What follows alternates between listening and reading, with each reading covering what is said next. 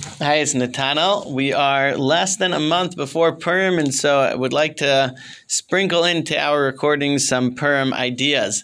The Gemara, when it when it discusses um, learning about Purim, points out that there were many, many different great rabbis, what we call Amoraim, of the Gemara and they each had they many of them had a different access point a different entry point how they would start teaching and discussing the storyline of the megillah and the lessons to be learned.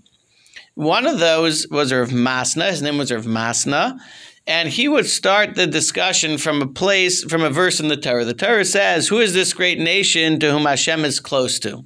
And that was his access point to the discussion about Purim um, so there's an interesting question. Why is that? You know, each one, each rabbi, each Amora who discusses the Megillah and the story of Purim, why do they come to it from this particular point?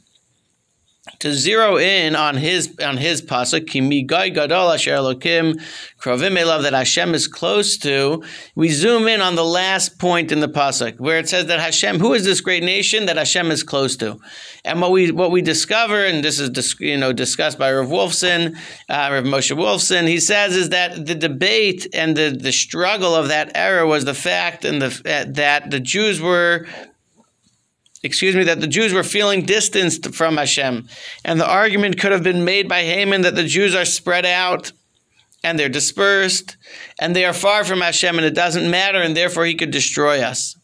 To which, to which, of course, the Megillah story and the saving of the Jews miraculously by the, by the hidden hand of Hashem proves that Hashem is close to us. And, and Rav Masna says if you want to learn the Megillah and you want to experience Purim, you have to start with the appreciation that Haman was wrong. Hashem is not far from us.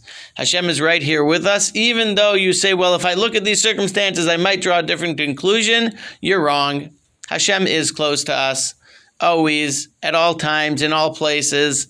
And that is the beginning of all conversations about Purim, says Rav Masna.